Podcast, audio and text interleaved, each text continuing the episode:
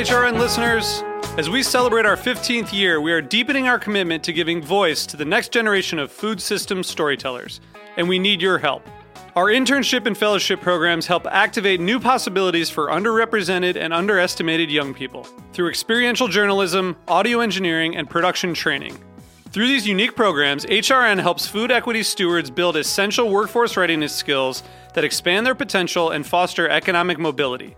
Please consider supporting these critical programs. And with a minimum donation, you can be entered to win a dinner for two at an amazing restaurant in one of eight cities and tickets to a concert at a great venue in one of those cities. We have incredible partners across the country who have donated, as they also share our passion for helping to educate the next generation of food systems storytellers. Check out heritageradionetwork.org slash 15 to donate and enter to win today. That's heritageradionetwork.org slash 15 to donate and enter to win today. And make sure you donate before March 31st. Thank you. Today's program has been brought to you by White Oak Pastures, a five generation Georgia based beef and poultry farm determined to conduct business in an honorable manner. For more information, visit whiteoakpastures.com. I'm Erica Wides, host of Let's Get Real, the cooking show about finding, preparing, and eating food. You're listening to Heritage Radio Network, broadcasting live from Bushwick, Brooklyn. If you like this program, visit heritageradionetwork.org for thousands more.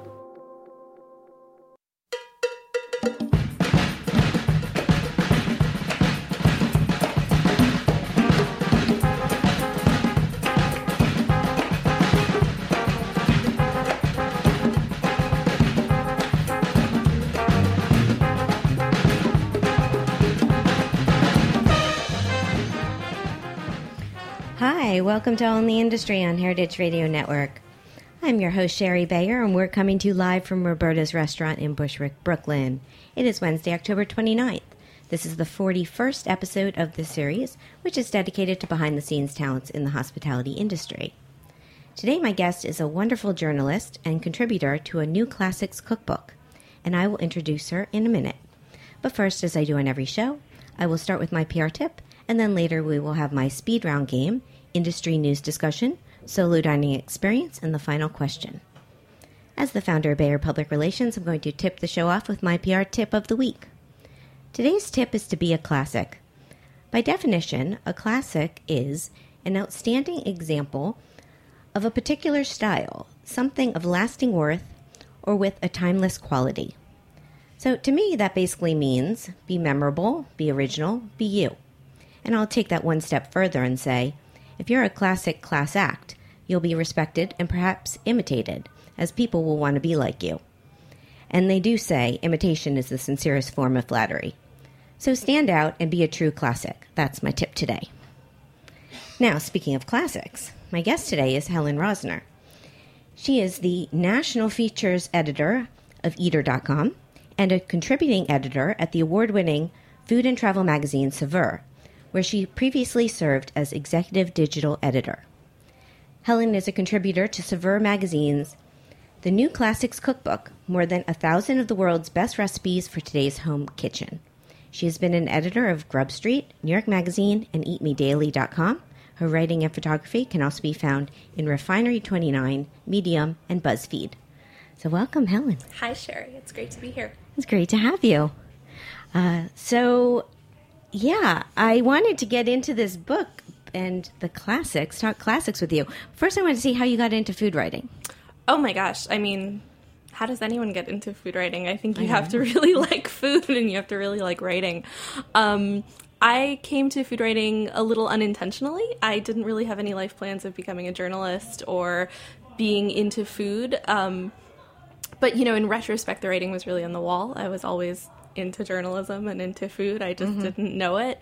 Um, I actually got my start as a cookbook editor. I was the assistant to the legendary Suzanne Rafer, the director of cookbook publishing at Workman, for several years. And uh, through Suzanne, I became really exposed to the food world.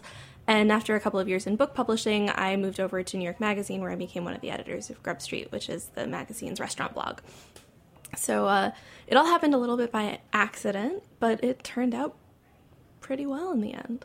Yeah, absolutely. Because then, so after Grub Street, did you go to Saveur? I did, yeah. I was Okay. at Grub Street for about three or four years, and mm-hmm. then moved over to Saveur as the digital editor, and I was the executive digital editor there for four years, and just left like my chair is still warm. I left two months ago um, to join the team at Eater as part of the big revamped, relaunched Eater.com. Yes, it's all very exciting. And so at Saveur, when you were doing digital, I mean, what what did that entail with working with the magazine? I mean, were you, you know, how did how did the magazine and the website relate with each other? They related really well. Mm-hmm. You know, um, I've worked at a number of different places over the years, and Saveur has an extraordinary integration between its digital editorial identity and its print editorial identity. Um, like any magazine that has existed prior to 2001, Saveur kicked off without a website. It was founded in 1994. This is the magazine's 20th anniversary.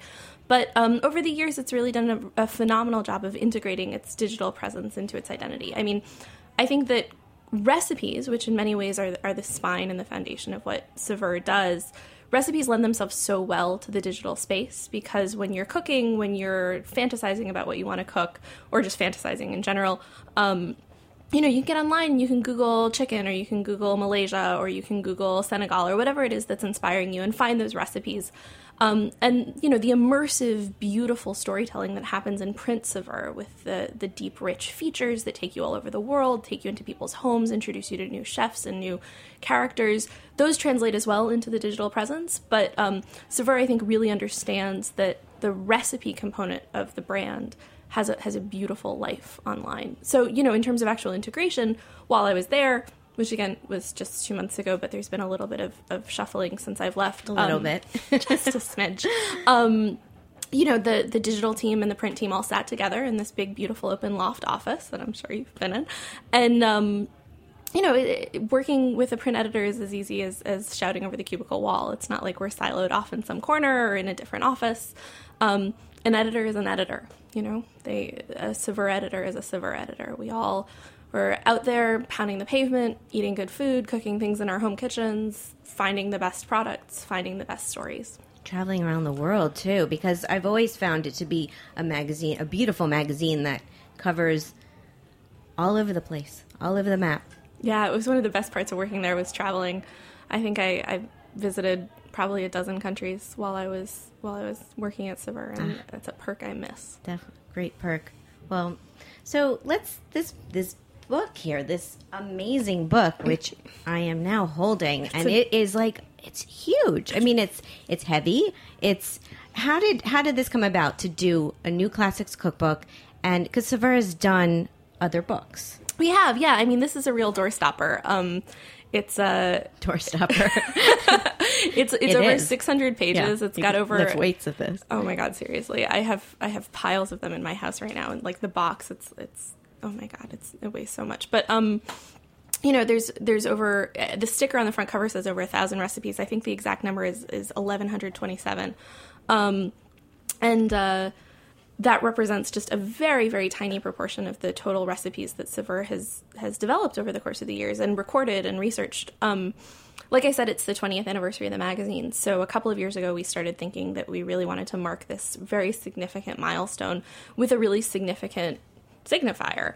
Um, so this cookbook came out. I mean, it, it feels like a pretty logical product for the brand to put out. Um, Saveur's put together cookbooks over the years that have focused on our sort of the specificity of our expertise. I think as a brand, Saveur is all about this global authenticity. It's about taking you to Mexico and not just giving you sort of a Taco Bell version of Mexico, but giving you a real, like, here's how home cooks living in Merida or living, you know, in Oaxaca actually make their food, and here's how you can make it at home without sort of robbing it of any of its authenticity. Um, so we've published books that have been dedicated to Mexican food, to French food, to Italian food, to Chinese food. Um, this is the first cookbook that Saveur has put out that is just the entire globe of recipes. I think that really speaks to the entirety of the identity of the brand.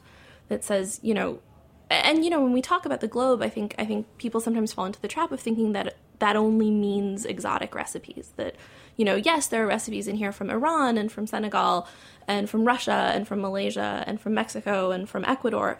But there are also recipes from the American South. There are recipes from California. There are recipes from Chicago. There are recipes from the Lower East Side of New York. I mean, authenticity is authenticity. It's found Mm-hmm. globally. And I think this is the first book that Saveur has really put out that has a recipe focus that is simultaneously the entire breadth of the world and also the depth of our expertise. Who who created the recipes for all of them?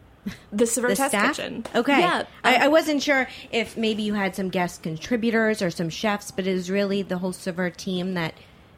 Well, that's a lot of recipes. It's a lot of recipes. So, so this book um, sort of serves a couple of purposes. In a lot of ways, it's kind of a greatest hits of the entire history of Saveur magazine. The majority of these recipes have run in issues of the magazine, going all the way back to the very, very first issue, which you know is impossible to find now on eBay. I have an eBay alert. I've had an eBay alert set up for Saveur issue number one for I'm not kidding you about eight years, and I get an update every single week on eBay. Not a single one has surfaced. I mean, if, if anybody listening has a copy of Saveur number one, I will I will pay you a lot of money for that. If somebody listening answers this, I would be blown away. Oh my god, no, it would be incredible. I, I cash money. I will pay through the nose for a copy of Saveur number one. They are impossible to find.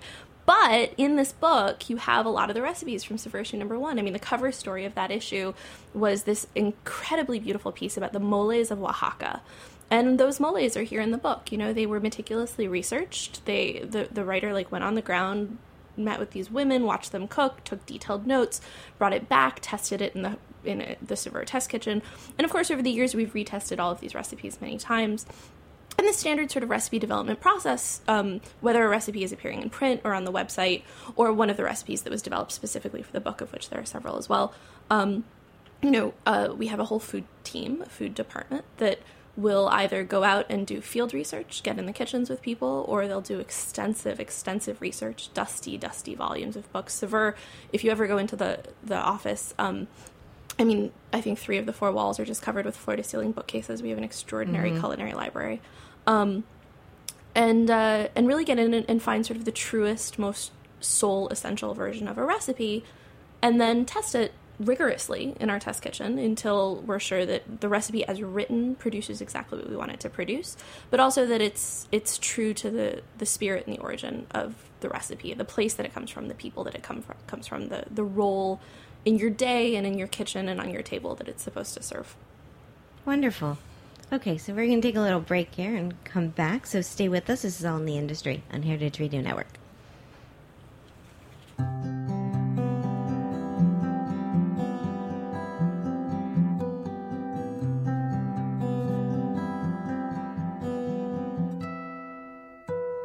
Sun's going down a little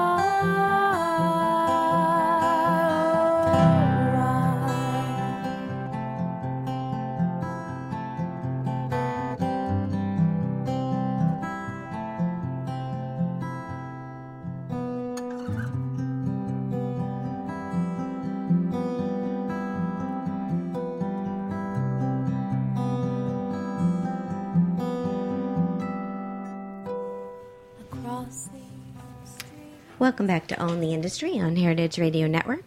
I'm Shari Bayer. My guest today is Helen Rosner, contributor to Saveur Magazine's The New Classics Cookbook, more than a thousand of the world's best recipes for today's home kitchen. So uh, I wanted to ask you, Helen. So last week I had on Matthew Risnick. He's the executive chef and catering of catering at Great Performances, and I asked him to ask you a question. So he wanted to know, since the title of the cookbook is The New Classics, how do you define a new classic? Is it classical dishes translated for the home cook or a modern interpretation? I think it's a little bit of both, and it's also kind of neither of those. Um, That's awesome. Um, a classic, a classic is easy. I think. I think we know a classic when we see it.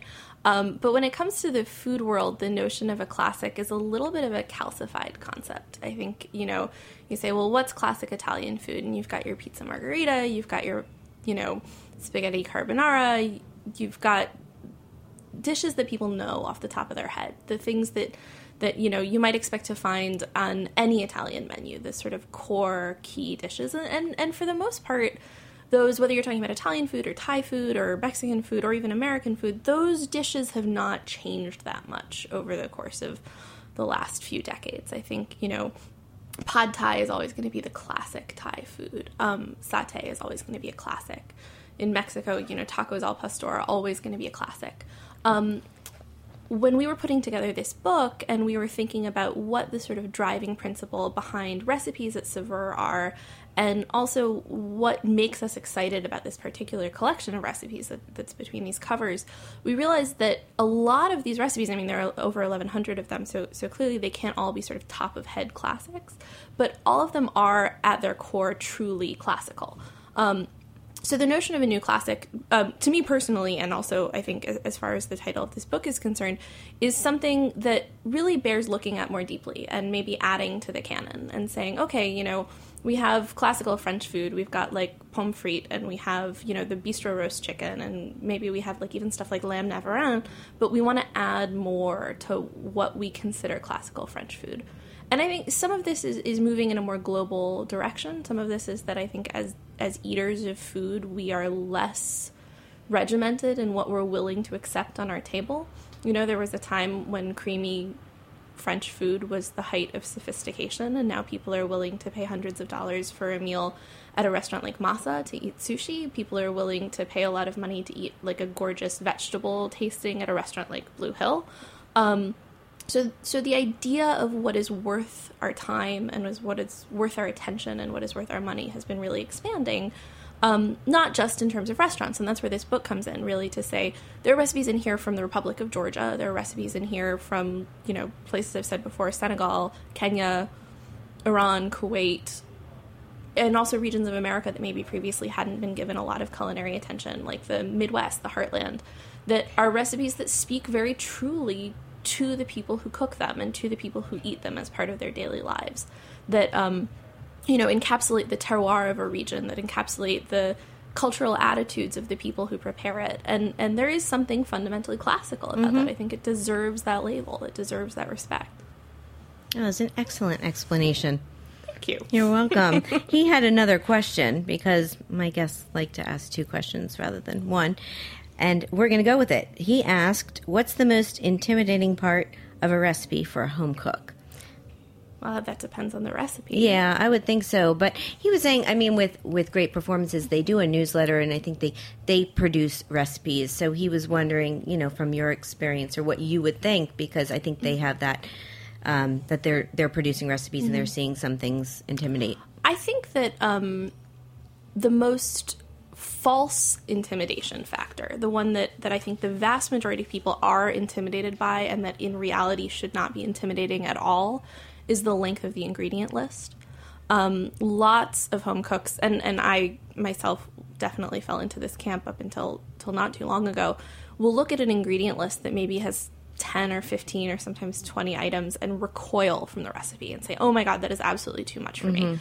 Um, in some cases, a long ingredient list might be indicative of the fact that this is a complicated recipe. But very frequently, especially when you're talking about global cuisine, especially when you're talking about cultures that have an incredible emphasis placed on spices and herbs like Indian cooking or Southeast Asian cooking, a really long ingredient list isn't actually that scary at all because, you know, 10 of the 15 ingredients are just a quarter teaspoon of one particular spice or another. If you look at like a classical Indian curry, for example, that might have a little bit of turmeric and a little bit of cardamom and a little bit of curry powder and a little bit of cayenne, um, it looks scary on the page. It looks like a long, complicated recipe. But then if you actually get into the steps and it's just like, well, okay, you just, you know, saute all that stuff in oil and then it's done in like 10 minutes.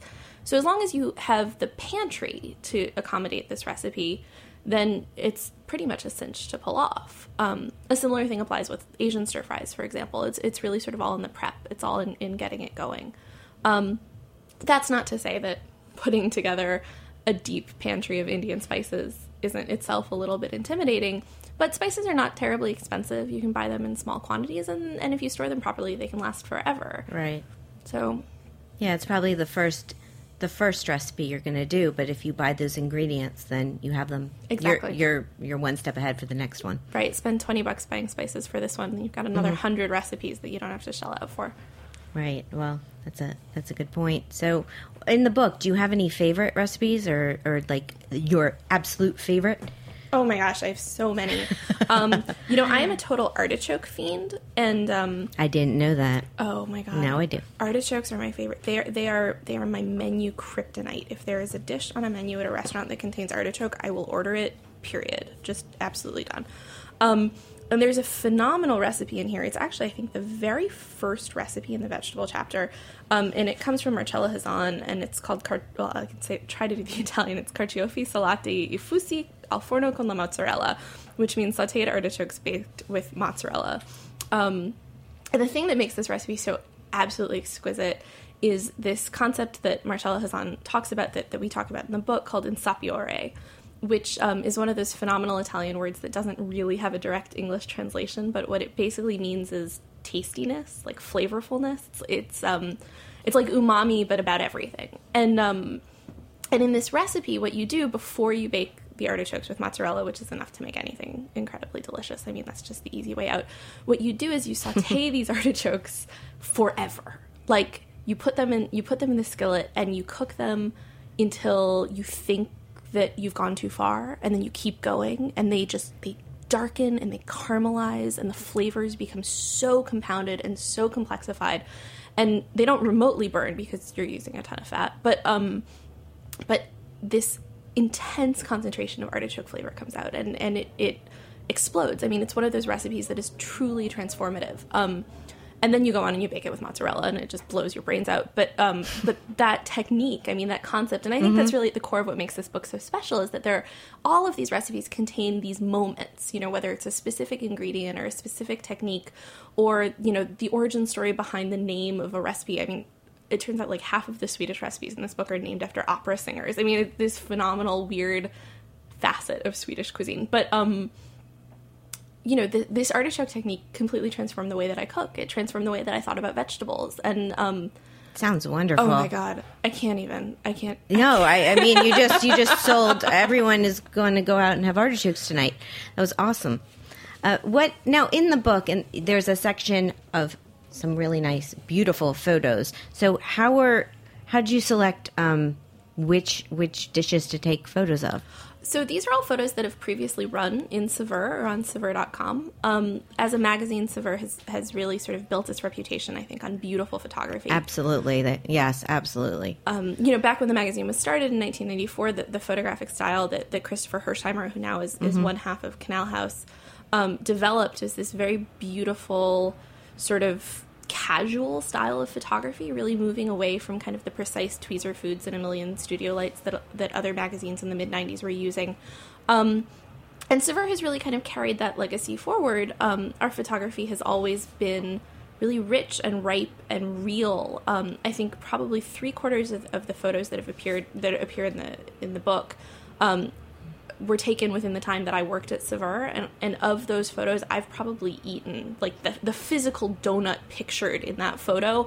I've I consumed that. You know, these were never sprayed with glue or, or all the gross food Lucky you. No, they're. I mean, be, they're jumping off the page. It's they're beautiful photos. They they just it's making me hungry. Um, the uh, who's who's the photographer? Uh, a lot of different photographers, Oh, really? actually. Um, Okay. I, I took some of them myself, um, I which makes Nice. me very proud. I had Saveur um, has a grand tradition of, of editors doubling as photographers, and I, I learned an extraordinary amount about photography from the former editor in chief James Oseland and from our former executive food editor Todd Coleman. Um, Todd also shot, uh, I think, about half of the photos in the book. Um, and then there are also photos from from other you know current and former Saveur staff members Farideh Sadeghin who's currently running the Saveur Test Kitchen Laura Sant who's one of the digital editors um, a former intern who went on to, to become just like this tremendously successful guy and a hugely talented photographer named Maxi Maiatoni you know it's it's all in the family Awesome. Yeah. Now you let's touch on this change happening at Saveur because James Oseland has had was with the magazine for a dozen years. He was involved with the magazine for for many, many, many years. Okay. He's, uh, I think he was editor in chief for seven or eight years, and prior Mm-hmm. to that was executive editor. So yeah, I mean, he it's it's the end of an era with him no longer running the show. Yeah. Well, I'm excited to see what Adam Sachs brings to the table. I'm a big Adam fan. I was a big I'm a big James fan too. But um, what do you think uh, is, is Oh, I'm about to so happen? excited! I'm so excited. Oh, I mean, you know, I I left uh, just a couple of weeks before before James uh, left to to go start this really exciting new magazine for Rodale called Organic Life, which is going to be coming out in the spring. Um, and they announced uh, Adam Sachs as the new editor in chief just a couple of weeks after that. And, and I've known Adam for a really long time too, and I've been such such a fan of his writing. Um, Yeah. You know, I think he he was the the editorial director or the editor in chief i'm not sure what his title was at tasting table and did really great stuff there. But for me the thing that i find so thrilling about having him at the helm at Saveur is that he's a real writer and i think he's going to be a real writer's editor. Um, and you know he also he's he's coming from a very different place than than old Saveur used to be. You know he's you know famously best friends with with Rene Redzepi of Noma. I mean, he's he's more involved in sort of a chefy milieu than than old Saveur. Um, I thought you were going to say he's famous, famously uh, best friends with uh, Adam Rappaport. he and Adam Rappaport are also good His rival that's now, true. right? Right, the two Adams, the Adam death match. Um, but you know, I, I think that that Adam Sachs is he's a he's brilliant. He's going to Mm-hmm. do brilliant stuff. Um, I'm a little jealous that I'm not there anymore to like see what's going to happen and be or to be there anymore to to have it happen with me in the office. Though I'm beyond excited about the the job that I'm doing now at Eater. Um, but no, I mean, I I expect nothing but good things. Yeah, yeah, no, me too. And speaking of Eater, because yeah, Eater's been going through a lot of changes, and it is exciting where, what you're doing now because you're doing the long form writing mostly for the for That's the right. website. Yeah. Okay. So I'm the features editor. Um, so for the last month, we've been running every Wednesday a, a long form feature, which has been running nationally. I haven't written any of them yet, but I've I've been acquiring and editing them. Um, for example, today we ran a, a really beautiful story by the Chicago based food writer Mike Sula, who won a Beard Award last year. He's the restaurant critic and a senior writer at the Chicago Reader, which is the, the city's all weekly, and, and just, I think, one of the most sort of nuanced and detail oriented and, and writerly food writers working today. And um, I sent him to Western Kentucky, to Princeton, Kentucky, to spend a couple of days with this fascinating woman named Nancy Newsom Mahaffey, who is the third generation of her family to be selling Newsom's country hams, which uh, are, are generally considered by by chefs who, who are the kind of chefs who would know really to be absolutely the pinnacle of ham production in America. Just the most beautiful, beautiful product. And um, you know, Mike went down. He spent a couple of days with her, and he produced this phenomenal portrait of her as a human. You know, as, as a woman running a business that's in a largely male-dominated world, as a person who's holding up the legacy of, of what is fundamentally a 350-year family tradition of curing these country hams, a history of country ham itself. Um, and and you know it's it's long as heck. It's a really long story. It's about six thousand words. It'll take you a good forty five minutes to an hour to read. When Wow. you sit down on your couch, get comfortable. You know, it's serious like capital J journalism, and um, and it's something Eater's been really investing in, and it's it's so.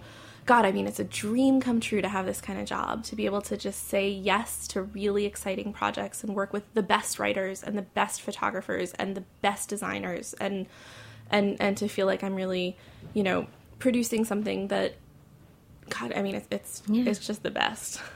That's terrific. I'm very excited for you, and I'm excited for Saveur. All good things happening. All good things. Okay, so we're going to take another break here, and we're going to come back. We're going to play my speed round game and talk some industry news. So stay with us. This is all in the industry Heritage Radio Network.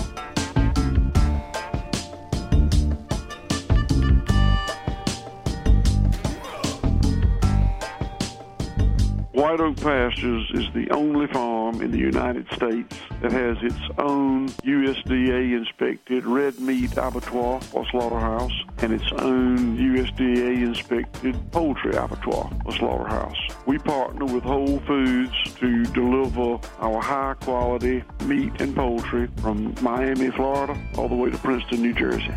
One family, one farm, five generations, 145 years. A full circle return to sustainable land stewardship and humane animal stockmanship.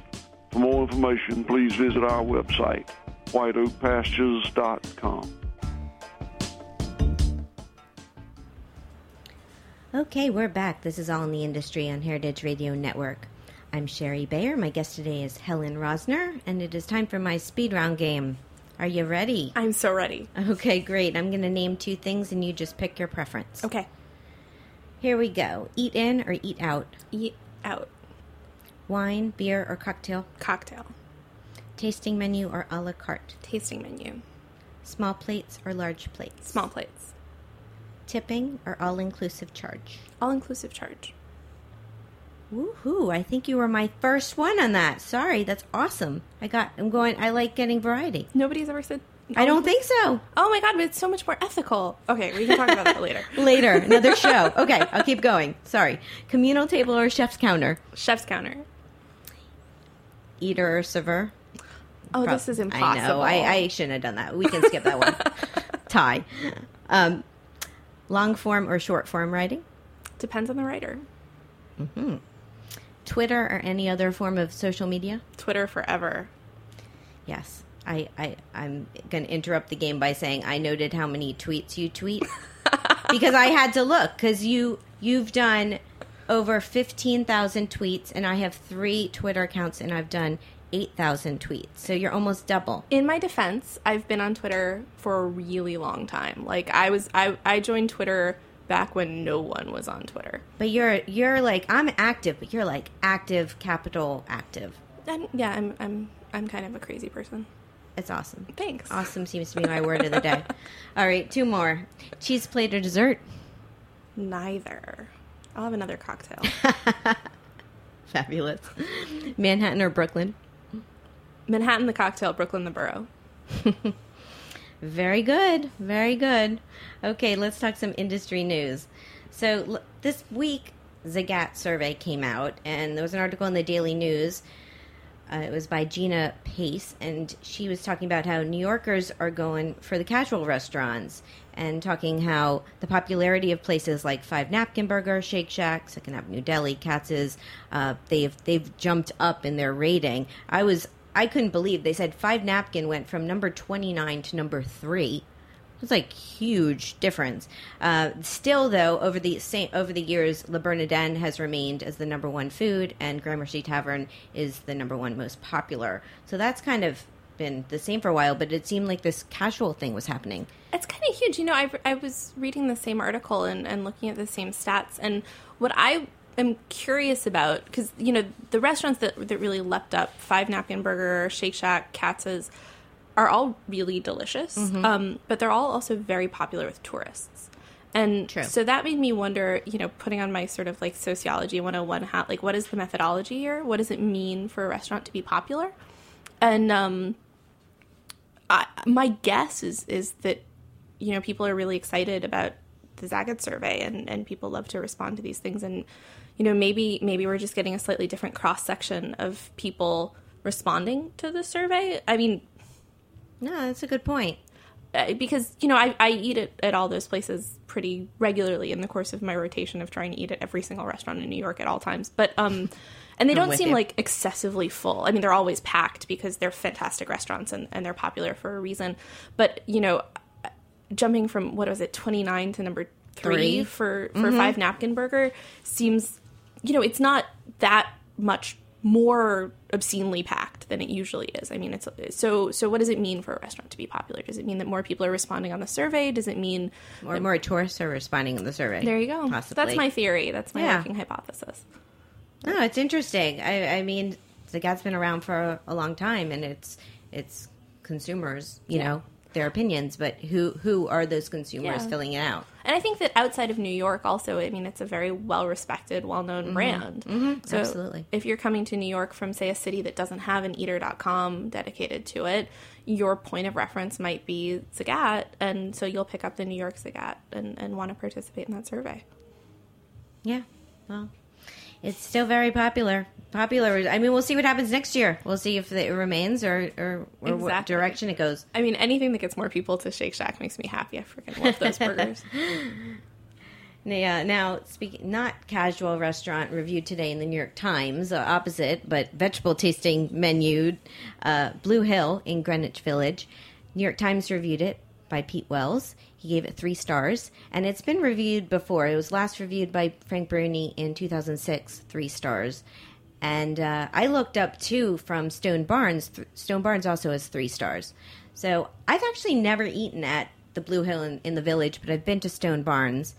And um, I mean, he, he was, you know, he, he, he, it was a funny review. Do you see this? I mean, he was talking Yeah. about petting squash and I think that's what makes Dan Barber's whole philosophy of cooking so much fun. Is it's it's it's fancy food. I mean, you know, you're you're paying dearly for a very sort of formal, thoughtful, intellectually rigorous food experience, but at the same time, you know, I think I think Barber understands that it's just vegetables, it's just food. Um and he lets you have fun with it. I mean, in the review, uh, Pete talked about how he was petting this tiny squash like it was a kitten, and you know you can do that. You can do that, and it's not going to feel weird, and your server's not going to make fun of you because the the tactile part of this is really fun.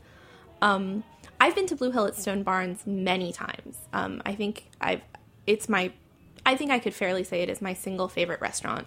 Period. Blue Hill at Stone Barns is to me everything that I want a really fancy, really special dining experience to be.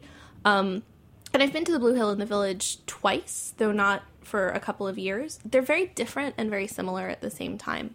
Um, Well, I think ambiance is the biggest difference, even Yeah. though you know from because and Stone Barns. I when I was there, I had an incredible experience, but I will say it was the longest meal I've ever had. oh yeah, I mean, I mean, it was literally we started at five and we didn't get out of there until close to midnight. I mean, it was like forever. forever. and the tip, the tip that I give people, because like I actually talk about this all the time. I'm such an evangelist for Stone Barns. I love it so much.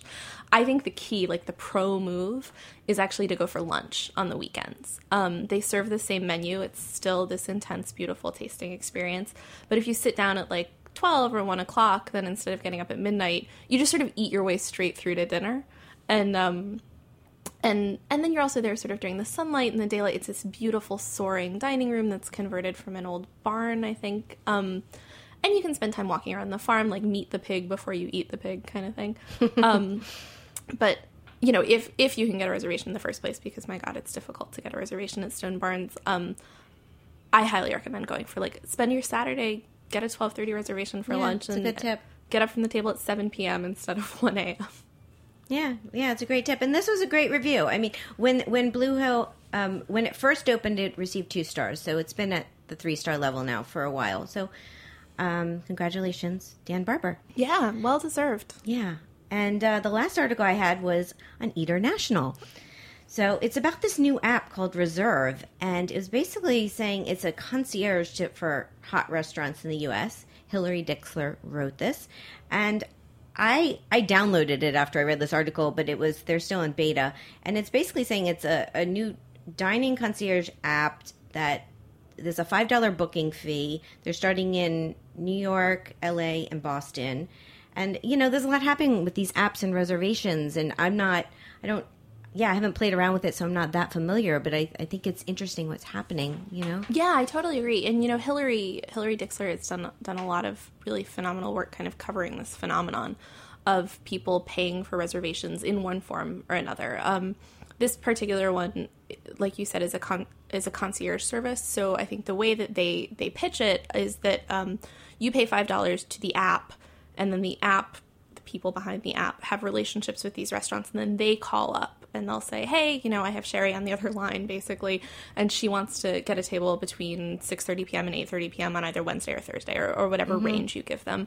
And if the restaurant has something available, they give it to you. And I, I think they might not always guarantee that you get a table that you request. Yeah, that was the impression I got. But the hook here, the hook that is fascinating, like, and, and I say this is a value neutral fascinating because I haven't decided if I like this and I think it's brilliant or if I hate this and think it's despicable, is that you can bid to pay more than the listed menu price to entice the restaurant to give you the table. Yes, I saw that and I wasn't sure how I felt about it either. I mean, the the sort of free market capitalist in me thinks that this is phenomenal, and then the rest of me is like, wait, no, this is this this feels like another mechanism to reward, you know, bankers for their massive paychecks and, and keep the rest of us out of the prime tables at prime time. But you can you can only pay more, you can't pay less, right? Well, Yeah. why would a restaurant? I don't think anyone wants to do that one. But that's a Groupon, right? And we all know what happened with that. But um, but so so that you know distinguishes this from other services like um. Oh my goodness, I'm not remembering. There was there was one that I don't think is around anymore where you could just straight up like pay for a reservation. Like they would go on Open Table basically or call restaurants and they would make reservations under their own name and you could buy it was totally Right, under the yeah. table. It turned out to be kind of illegal or certainly unethical. Um, and then you have other services like Resy, which I think are really interesting because they're working in concert with the restaurant. And instead of the diner bidding to literally just like pay more than the menu price, um, the restaurant sells you the table directly, and Resy is essentially the middleman. So they'll say you you know you come in to say Charlie Bird, and um, you pay however much it says it is on the menu for your meal and for your wine and and and for your cocktails but um through Resy charlie bird can say okay well you know we have a prime table for two people at 8.30 p.m on a saturday how much are we willing to sell that table for to the highest bidder and so they'll sell it for like 50 bucks and then Resy takes a cut Right. So- yeah, I had on Ben Leventhal. We did a show on Resy here. oh so, you're an old pro Well, no, it was great to learn more about it. And one thing I'd like too that they did was some of the restaurants give a charitable donation um, to City Mm-hmm. Harvest, or you know, they don't even they're charging twenty bucks, but they're they're giving it to charity, which I thought was really cool. Well, what I think is kind of cool about Resy specifically, and and I've actually never used it personally. I have the app on my phone, but um, I tend to just sort of walk into places and then eat at the bar. Ditto. Um, but like you know, my my sort of inner econ major really likes that that Resy addresses both the sort of demand issue, so it allows people to pay extra to get tables at prime times, mm-hmm. but it also kind of addresses scarcity. So like a restaurant that maybe doesn't take reservations ever will sell some tables on Resy, like Rosemary's, for example, in the West Village, where you can wait for ages, but they could say, you know, like we don't take reservations, but we're running kind of slow at 5:30 on Thursdays. Let's sell these tables, and the incentive of not having to wait in line, of knowing that the table's going to be there, can maybe help them fill the dining room. So that gets it kind of coming. I, I find that appealing. Um, this new sort of concierge thing, which what is the name of it? Again? It's called Reserve. Reserve. Um, They're all very similar names, so similar concept. we need like yeah, we need I need an Excel spreadsheet with all this, but um, yeah, we'll see, we'll see what happens. We'll but see. it's it's changing, changing dining. I so. wonder who the demographic is for this. Really, I mean, I, I think that I have this knee jerk reaction that it's you know iBankers and Wall Street guys, but but I, I mean, what do you think? Do you think like the average New Yorker is Well, really paying for a reservation? Well, I think Resy in particular is is more for the person with the expense account. That's like it's four o'clock and they want to go to a hot restaurant that night for dinner, and they're just going to look and be fine paying for it. I think people like us who eat out for a living, we. I mean, what I do all the time is I go early or I sit at the Yeah. bar, but and I go solo. I mean, that's my thing. Exactly. But most people aren't. I don't think like us. I think that's true. We're lucky. Yeah, we are. Okay. We're going to take another break here and uh, come back. I'm going to do my solo dining experience. So stay with us, all in the industry, Heritage Radio Network.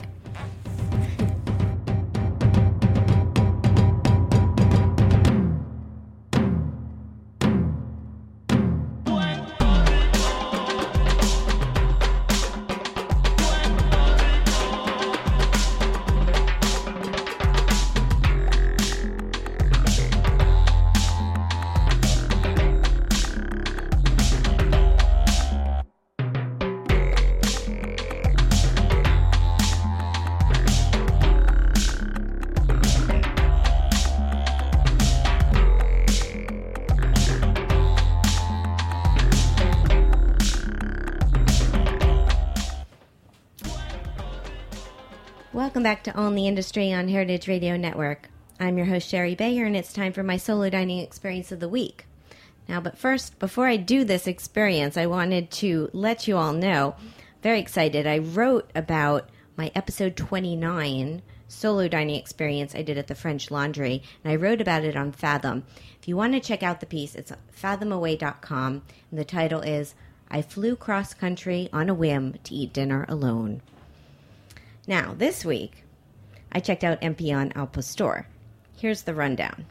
The location, corner of St. Mark's and Avenue A in Manhattan's East Village. The concept, a taqueria specializing in its namesake, tacos al pastor, plus an extensive cocktail and bar menu. The chef, Alex Stupak of Empellón Taqueria and Empellón Cocina. Why did I go? Because Mexican cuisine is all abuzz now in New York City, and I wanted to see what Alex was doing at his new place. My experience? I went over the weekend for an early dinner. I walked in past the bouncer. Yes, they have a bouncer. And I immediately felt like I was in a dive bar with a Mexican menu. I wasn't sure how the service worked when I arrived, but then I saw a short line at the bar, so I got in it. And soon I ordered my food and drinks from the bartender, was given a number stand so the runner could find me with my order. I took a seat at the end of the bar, and within five minutes, my food was delivered to me on some dive like paper plates. What did I get? Of course, tacos al pastor. I also had the guacamole and chips, drunken black beans. They were $4 each, and I also had a Perrier. My take everything was really tasty. I especially liked the beans that had the al pastor scrapes in them. Scraps. I knew I was going to say that wrong. All right, scraps of al pastor. The scene low lights, graffiti walls, loud music. There were groups of, you know, groups there dining, drinking, mostly communal tables, and there are some stools around the perimeter. I'd say this is perfect for the munchies and drinking with friends. Interesting tidbit the Al Pastor space was a punk dive bar called Alcatraz back in the 80s, and Alex purposely designed it to return to its roots, covering the walls with graffiti. His designer was Glen Coben, who was my fabulous episode number 5 guest. Personal fun fact I don't like corn cor- tortillas. I consistently try them, thinking my taste may change. So, as usual, I took one bite of my taco and then just ate the filling out of it. Sorry, but I'm still a flour tortilla girl. The cost $16 total. Would I go back? Sure, especially for a late night snack. The website is empellon.com. Alrighty, so it is time for the final question. Helen, next week my guest is Randy Fisher. He is the president and founder of CREAM, which stands for Culinary Related Entertainment and Marketing. He's the guy behind the the Burger Bash and all these big NYC Food and Wine events. He makes them he makes them look seamlessly easy and run. So, can you ask him a question? Oh my goodness. Well, when it comes to the Burger Bash, which is such a crazy, crazy over the top event, I want to know what is the most amazing thing that's happened to him at a Burger Bash after party? the most amazing thing. Yeah, has he like gone out doing shots with Rachael Ray? Like what's what's the best story that's come out of an after the Burger Bash after party? Good question. Get, hope we get some juicy answer from Randy. Yeah, and be honest too. He's got to be honest. No no diplomatic, no censoring. Real truth. Okay, I will ask him. I can't wait to hear the answer. Yeah, me too. well, thank you so much. This has been really fun. Thank you so much for having me. It's been so much fun. Everyone go buy the Saveur Cookbook. Oh yeah, I forgot. So, where can someone get this book? Uh, you can get it um, on Saveur.com. You can get it on Amazon. The list price is thirty nine ninety nine. And before you recoil at that, remember this is like eleven hundred recipes. So that's what less than three cents a recipe. That's totally worth it. It's a hot deal. I don't know if Ryan Sutton's doing. He can do the math. Yeah, right? Ryan Sutton. Ryan Sutton would say this is a strong buy. Strong buy. Yeah, I agree. Well, thank you. I've been talking with Helen Rosner. She's of Eater and of Saveur's The New Classics Cookbook. Their websites, eater.com, saveur.com, of course, amazon.com is where you can get the book. And her Twitter, which you should follow, is at Hells. My Twitter is at Shari Bayer, at Bayer PR, and at All Industry. And as always, if you miss a live broadcast, you can find us archived at heritageradionetwork.org. We are on Stitcher. We are on iTunes. Thanks to my engineer Jack, thanks to Helen, and thanks to everyone listening. I'm Shari Bayer, and I hope you enjoyed this episode of All in the Industry on Heritage Radio Network. Till next week, have a good one. Bye. Thanks for listening to this program on heritageradionetwork.org. You can find all of our archive programs on our website or as podcasts in the iTunes Store by searching Heritage Radio Network. You can like us on Facebook and follow us on Twitter at heritage underscore radio. You can email us questions anytime at info at heritageradionetwork.org. Heritage Radio Network is a 501c3 non-profit. To donate and become a member, visit our website today. Thanks for listening.